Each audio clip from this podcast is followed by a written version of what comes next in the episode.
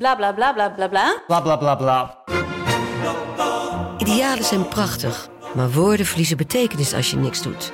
Dus laten we met z'n allen wat minder praten en meer doen. Bij Agmea zijn wij vast begonnen. Zo gaan wij voor minder verkeersslachtoffers, gezonde werknemers en duurzame woningen. Waar ga jij voor? Kijk op www.werkenbijagmea.nl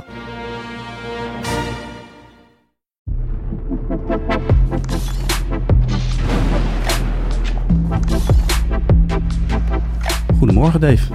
Goedemorgen Jarno. Welkom bij een nieuwe VZSM. Uh, we gaan de nodige dingen bespreken, maar we beginnen even met het uh, ja, opvallende nieuwsbericht uh, van de Oranje Leeuwinnen. Die winnen met 2-1 van de onder 18 mannen van de Volenwijkers. Oudploeg van bondscoach Andries Jonker. Ehm, Jonker wilde daar best open over zijn. De KNVB was daar minder open over. Althans, die had het liever een beetje stilgehouden. Ja, de KNVB wilde die wedstrijd het liefst achter gesloten deuren houden. Er zijn ook geen beelden, geloof ik van die wedstrijd. En dat heeft er vooral mee te maken dat het nog wel eens voorkomt als dan een jongensploeg, in dit geval de onder 18 van Volenwijkers, tegen een damesploeg speelt.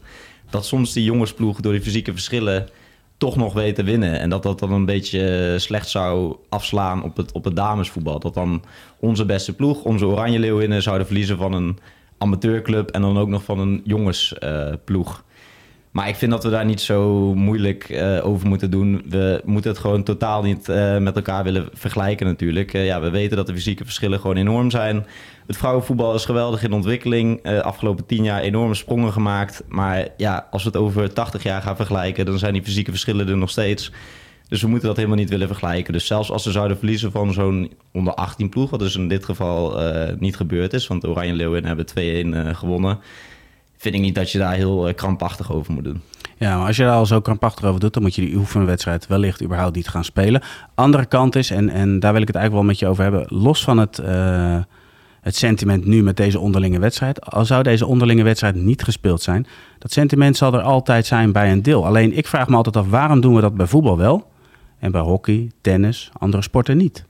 Ja, ik snap daarom ook de KNVB aan de ene kant wel. Uh, weet je, wij, wij praten er nu heel rationeel over, maar er is er ook echt een groep die dat gaat gebruiken. Van zie je wel, uh, damesvoetbal stelt echt helemaal niks voor en het niveau is zo laag dat ze zelfs verliezen van een amateurploeg. Wat in dit geval dus niet gebeurd is. Maar dat geeft, ja, het is wel voer voor de kritische groep die, die altijd een beetje cynisch doen over dat damesvoetbal. Om te zeggen van het stelt echt niks voor. Maar laten wij dat vooral niet doen. Damesvoetbal is geweldig in ontwikkeling de afgelopen jaren. Dus dat, uh, dus dat gaat helemaal de goede kant op. En uh, ja, Precies, jij stipt ook terecht aan. Uh, goede ontwikkeling, ze hebben prijzen gepakt. het is veel professioneler geworden. Dus wat dat betreft niets dan lof. Ja, ik sprak laatst toevallig Vanity Leeuwerissa. Die heeft in het Oranje Leeuwin ook gespeeld in 2017 toen ze wonnen. En die zei ook, toen zij aan het begin bij VV Venlo doorbrak... zat ze een elftal met Lieke Martens... dat ze daar nog wel eens schapjes over maken. Dat ze foto's naar elkaar doorsturen over wat voor bolle toeten ze nog hadden... en dat het echt totaal niks met topsport te maken had, weet je wel. Ze hadden echt gewoon plezier. Ze trainen ergens op een, op een bijveld... Ja, waar, uh, waar, de, waar misschien een vierde klasse amateur ook op, uh, op zou trainen. Dus ja. als je dan ziet hoe professioneel het nu is... en hoe bijvoorbeeld een, een Lieke Martens... hoe dat echt een uh, icoon is geworden in, dat hele, in die hele wereld... en gewoon voor grote Europese topclub speelt. Dus laten we vooral daar naar kijken. En die vergelijking laten we die vooral helemaal links laten liggen. Ja, precies. Dan gaan wij nu naar het meest gelezen item op VPRO. Een verhaal van jouw hand. Een mooi verhaal. Uh, Cissé kennen we natuurlijk uit zijn periode bij Roda en bij Feyenoord. Um, ja, op voorhand vind ik dat lastig, want er zaten heel veel interessante onderwerpen in van, ja, die je zou kunnen bespreken. Ik wilde toch twee uitpikken. Het sociaal-maatschappelijke van nu, maar ook, uh, ja, en misschien kunnen we daarmee beginnen, het teentrauma dat hij heeft overgehouden aan zijn periode in Rotterdam. Want jij noemde het de, de meest besproken teen van Nederland. Nou, daar was ik het niet helemaal mee eens, Dave. Het is de op één na meest besproken teen van Nederland, die van Casillas. Die wordt toch nog iets meer besproken, maar ja. zeker de meest besproken teen van Rotterdam. Ja, terecht, uh, terecht in de comments werd ik even op mijn vingers getikt dat inderdaad de meest besproken teen van Nederland echt die van Iker Casillas is. Dat, dat klopt Maar helemaal. dit verhaal is veel groter. Ja, ja, ja. dit is echt iets uh, baanbrekends. Nee, maar uh, Seiko Cisse, daar heb ik mee gebeld, gefacetimed en die zat op dat moment in Ivoorkust. Hij woont eigenlijk in Frankrijk met zijn vrouw en zes kinderen. Maar uh, ik belde hem, die zat daar uh, achter het stuur in een auto. Had zijn telefoon af en toe zo tussen zijn benen liggen, zo omhoog uh, gefilmd vanuit alle hoeken. En hij was met van alles en nog wat bezig. En tussendoor gaf hij nog een interview aan mij. Zat ook gewoon een vriend van hem naast hem in de auto. En ehm, hij vertelde dat het enigszins... eh, ja, het gaat eigenlijk hartstikke goed met hem sinds hij gestopt is met voetbal. Hij heeft, eh, ja, als je als Afrikaanse voetballer in Europa terechtkomt... ga je natuurlijk, zelfs als je bij Roda gaat spelen... ga je bakken met geld verdienen. Dat is ook de reden dat veel van die spelers eh, in eerste instantie... eh, de helft van hun geld vaak meteen terug overmaken naar hun familie. Want eh, ja, iedereen kan daarvan mee profiteren. Maar hij is dus vrij voorzichtig omgegaan met zijn centjes... en zit daar in Ivoorkust ook goed in het vastgoed. Want hij had dan drie enorme lappen grond...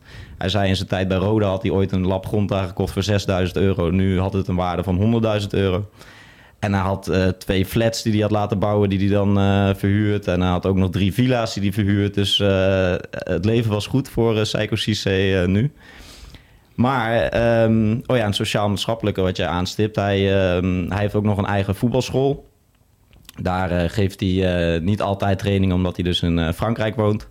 Maar hij verzorgt daar wel de ballen, de kleding en dat soort dingen. En eigenlijk was dat de droom om dat ooit met zijn eh, beste maatje Sheikh Tiote te doen. Maar die is natuurlijk in eh, 2017 eh, Ja. aan hartstilstand eh, overleden. Want dat waren echt, echt jeugdvrienden die gewoon samen al op straat voetbalden. Die de droom hadden om ooit samen naar Europa te gaan. Toen eh Sheikh Tiote, eh, of eh, sorry, eh Seiko Cisse naar Roda ging. Toen was Sheikh Tiote in eerste instantie nog in Ivoorkust. Een paar maanden later zou die naar Anderlecht gaan. Maar in die tussenmaanden stuurde uh, Cisse ook altijd zijn voetbalschoenen terug... eh, die hij bij Roda had gekregen, terug naar Ivoorkust... zodat de Tiote daar, eh, daarop kon voetballen. Dus eh, die band was enorm eh, hecht. En had het liefst samen met hem die voetbalschool opgericht... om de jongens van de straat in Ivoorkust nu te helpen. En nu eh, probeert hij dat zelf nog te doen. Maar dat, eh, dat was hard werken in zijn eentje, zei hij. Om dat Ja, een beetje van de grond te krijgen. En dat het een bijzondere vriendschap was, dat wordt ook wel duidelijk... omdat ze ieder jaar een, eh, ja, een wedstrijd organiseren om hem te herinneren. hè? Ja, dan komen ze echt met de, met de legends van het eh, Ivoriaanse voetbal samen. Dus dan, eh, dan heb je het over DJ Drogba, eh, Colo Touré, eh Yaya Touré.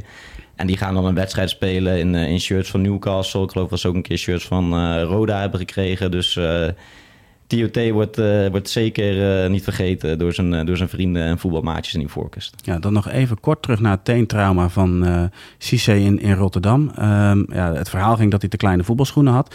Het verhaal is volgens hem wel degelijk anders, hè?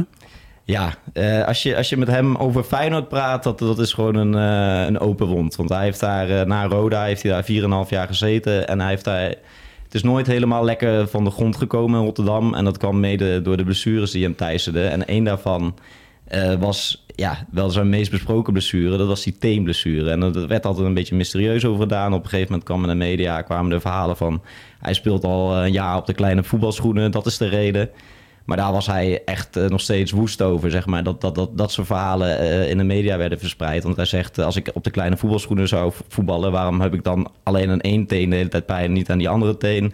En denken jullie dat ik gek ben, dat ik al 25 jaar voetbal zit... en dat ik nog steeds niet weet wat voor voetbalschoenen ik moet dragen? Cisse heeft eigenlijk een jaar lang met enorme pijn gevoetbald... waardoor hij echt niet zijn ware gezicht kon laten zien aan het publiek in de Kuip. En de medische staf van Feyenoord heeft dat toen niet kunnen vinden. Toen is hij uiteindelijk naar een eh, arts in Marseille gegaan. Die heeft een andere soort eh, scan gedaan in plaats van een echo. En toen kwam eigenlijk bij aan het licht dat die teen gewoon gebroken was. Dus dat hij een jaar lang op een gebroken teen voetbalde. Dus ehm, hij noemde zelfs zijn tijd bij Feyenoord. Ik zei, ja, je hebt toch vast wel een mooie herinnering aan die tijd. Hij zei, eigenlijk bijna niet. Echt door die blessures was het, eh, ja, mijn tijd bij Feyenoord was een fiasco, zei hij. Dus wel eh, sneu hoe hij eh, daarop terugkijkt. Wat toch wel altijd een mooie speler was om Zo, te zien. Ja, mooie, lange, snelle aanvallen. Was echt eh, bij Roda in die periode niet te stoppen. Ja, hij heeft nog wel één seizoen onder Ronald Koeman. Toen had hij ook al wat blessures. Maar toen heeft hij in de laatste reeks... toen waren ze, zeg maar, was een tweede plek voor Feyenoord. was nog echt een, een wonderresultaat. Toen heeft hij geloof ik in de laatste negen wedstrijden... nog vijf goals gemaakt... waardoor hij super belangrijk was voor die ploeg. Ehm, maar ja, het is wel sneu dat hij over zijn tijd bij Feyenoord zo aankijkt. Maar ja, het was toch altijd wel een eh, mooi eh, cultfiguur eh, op de Nederlandse velden. Nou, mooi interview. terug te lezen op VI Pro. Dan gaan we ook nog eventjes ja, transfergerelateerde zaken bespreken. Want ehm, ja, we zitten midden in de transferperiode. Nederlandse spelers, buitenlandse spelers op het punt verkocht, gekocht te worden. Elke dag zijn er berichten, elke dag is er nieuws. Toch kunnen we niet om Saudi-Arabië heen, want die domineren echt het transfernieuws. En laat jij nou net daarover ergens induiken met onder meer Roli Bonavacia. Ja, want eh, je kunt tegenwoordig bijna de site van VI niet meer openen. Of er staat wel ergens eh, bovenin een site dat er weer een eh, speler naar Saudi-Arabië is vertrokken. We hebben nu Ruben Neves van Wolves is gegaan. Uh, Koulibaly is die kant op. Kanté is al die kant op. Benzema. Ronaldo zat er natuurlijk al. Ja, wacht even. Dat zijn niet allemaal sterren die helemaal aan het einde van de carrière zitten. Er zitten ook nog begin dertigers, eind twintigers bij. Ja, ja dat, dat, dat baart me wel een klein beetje zorgen. Aan het begin uh, was het inderdaad zo'n Ronaldo die over de... Ja, over de heel, dat moet je bij Ronaldo nooit zeggen. Maar in ieder geval die, die een beetje... Uh, ja, wel een klein beetje aan het aftakelen was. Dat, dat, dat zijn we gewend van die clubs in het Midden-Oosten. Dat ze dat soort spelers weten op te pikken en weten te verleiden. Maar nu gaan er toch ook wel veel echt spelers nog in hun prime uh, die kant op. Dus dat wordt wel heel interessant of, ze, ja, of er dan voor het eerst echt een competitie buiten Europa kan komen. Die, ze zijn toch gewoon bezig met een uh, Super League, Dave? In Europa kaas niet voor elkaar, dan gaan ze hem daar maar bouwen. Ja, dat idee krijg je wel een beetje. Maar uh, toevallig uh, was ik inderdaad vrijdag met uh, Roli Bonifacia. Die kennen we nog, was ooit een groot talent bij Ajax. En die heeft later bij, bij Roda en, en NAC nog gezeten. Die is nu al negen jaar uit Nederland. Heeft echt op verschillende continenten gespeeld. Geweldige loopbaan. Zou ik ook wel willen, zo'n carrière. Maar uh, die heeft daar ook een tijdje geleden nog gezeten. En die vertelde inderdaad uh, over hoe krankzinnig die wereld in Saudi-Arabië is wat betreft uh, geld. Want die kwam daar voor zijn eerste wedstrijd. Die kwam, had daarvoor in Australië gespeeld. Australië is qua salaris volgens mij een beetje vergelijkbaar met de Eredivisie. Daar ga je in ieder geval heen voor het goede leven, maar niet voor, om even flink te cashen. En die speelde zijn eerste wedstrijd, ze hadden gewonnen. En ja, de sheik was ook tevreden, dus die kwam de kleedkamer in en die wilde de spelers wel belonen. Dus die zei, een bonus van 6000 euro netto voor iedere speler. En die Bonifacie dacht, oh yes, waar, waar, ben ik nu beland? Het is een geweldige wereld, 6000 euro netto extra. En die hele selectie begon gewoon boe te roepen. Dus die begonnen boe, boe, we willen, we willen meer geld. En oké, okay, die Bonifacie dacht, wat, wat, wat, is dit nou allemaal? Toen zei die Sheik, oké, okay, 8000 euro. Iedereen nog steeds boe, boe. En uiteindelijk heeft hij het verhogen naar 11.000 euro. En toen begon die hele kleedkamer pas te juichen. Dus, uh, dat, Lijkt wel eens zo op, een soort uh, Oprah Winfrey show. Ja, allemaal cadeautjes worden uitgedeeld. En ja, maar het is echt krankzinnig natuurlijk. Je moet, je moet je voorstellen dat het ook nog netto is en dat het ook nog gewoon naast je normale salaris is. Dus dat je gewoon in één klap gewoon dat krijgt. Dus dat je dan met 6000 euro ontevreden bent, met 8000 euro nog ontevreden bent. En uh, ja, 11.000 euro is dan een nulletje extra. Daar ben je dan uh, pas blij mee.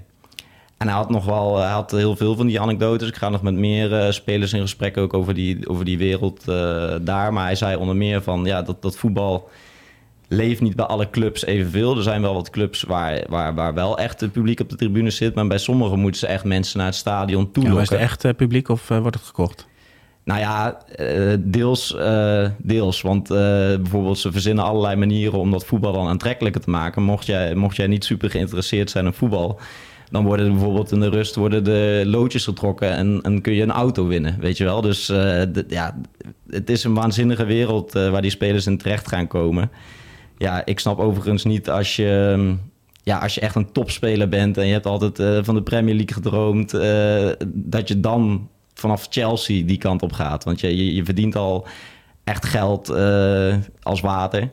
Maar ja, als je een speler bent van iets daaronder. Of, uh, ja, Zullen zij niet redeneren dat zij waarschijnlijk twaalf generaties uh, binnen de familie, laat maar zeggen, kunnen voorzien van een, van een goed leven?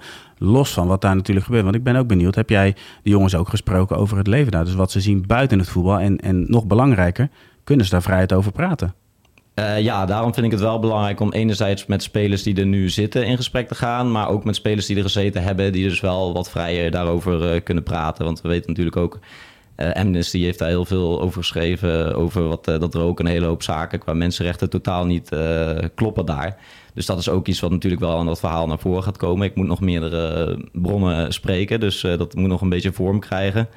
Maar met, met Boniface had ik het vooral over die, ja, over die krankzinnigheid van, van als er zoveel geld is, wat voor rare dingen er al, allemaal gebeuren. En blijkbaar toch, als je dan zelfs bij Chelsea zit dan, en je kunt het dubbele gaan verdienen daar, dan ga je blijkbaar. En dat, dat, zo'n Koulibaly is natuurlijk ook een uh, Afrikaanse jongen. En daar, die, die kan natuurlijk helemaal. Uh, die heeft natuurlijk de zorg misschien voor een, voor een heel dorp daar. Dus ja. vanuit zijn perspectief kun je het misschien ook nog wel begrijpen. Ja, precies. Nou, ik ben, we houden het in de gaten straks op uh, VPRO. Tenminste, over een aantal dagen zal het op VPRO staan. Ja. Um, ja, tot slot toch nog even kort Jong Oranje. Uh, dinsdagavond belangrijke wedstrijd in de groepsfase van het EK. Uh, hoe kijk je daar naartoe?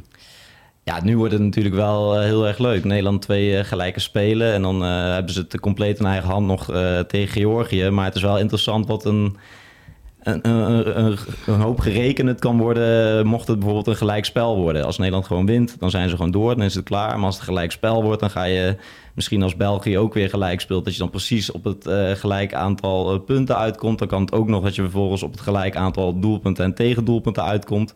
Ik geloof dat er dan naar uh, gele en rode kaarten gaat worden gekeken. Dat je dan voor een rode kaart krijg je drie strafpunten en voor een gele kaart krijg je één strafpunt. Dus dan wordt er gekeken van wie heeft er het minste strafpunten, dan gaat die door.